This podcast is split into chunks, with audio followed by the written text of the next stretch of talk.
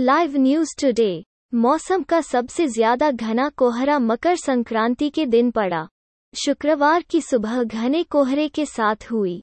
आज, घने कोहरे में दृश्यता शून्य थी। आगरा में न्यू दक्षिणी बाईपास पर एक डीसीएम में वाहन ने टक्कर मारी। इसके बाद वाहन आपस में टकराते चले गए।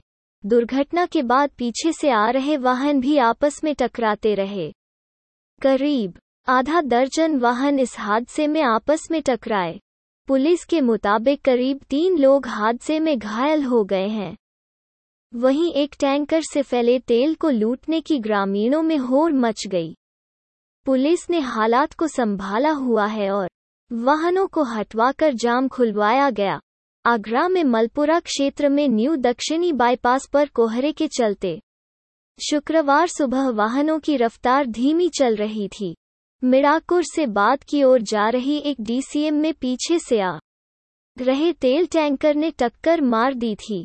इससे दोनों वाहन क्षतिग्रस्त हुए।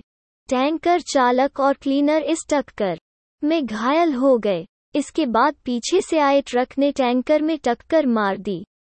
ट्रक की टक्कर के बाद टैंकर से तेल बहने लगा। तीन वाहनों के टकराने के बाद कोहरे के कारण पीछे से आ रहे वाहन एक दूसरे से जाकर टकरा गए। इसके सड़क पर बुरी तरह जाम लग गया। Agra live news.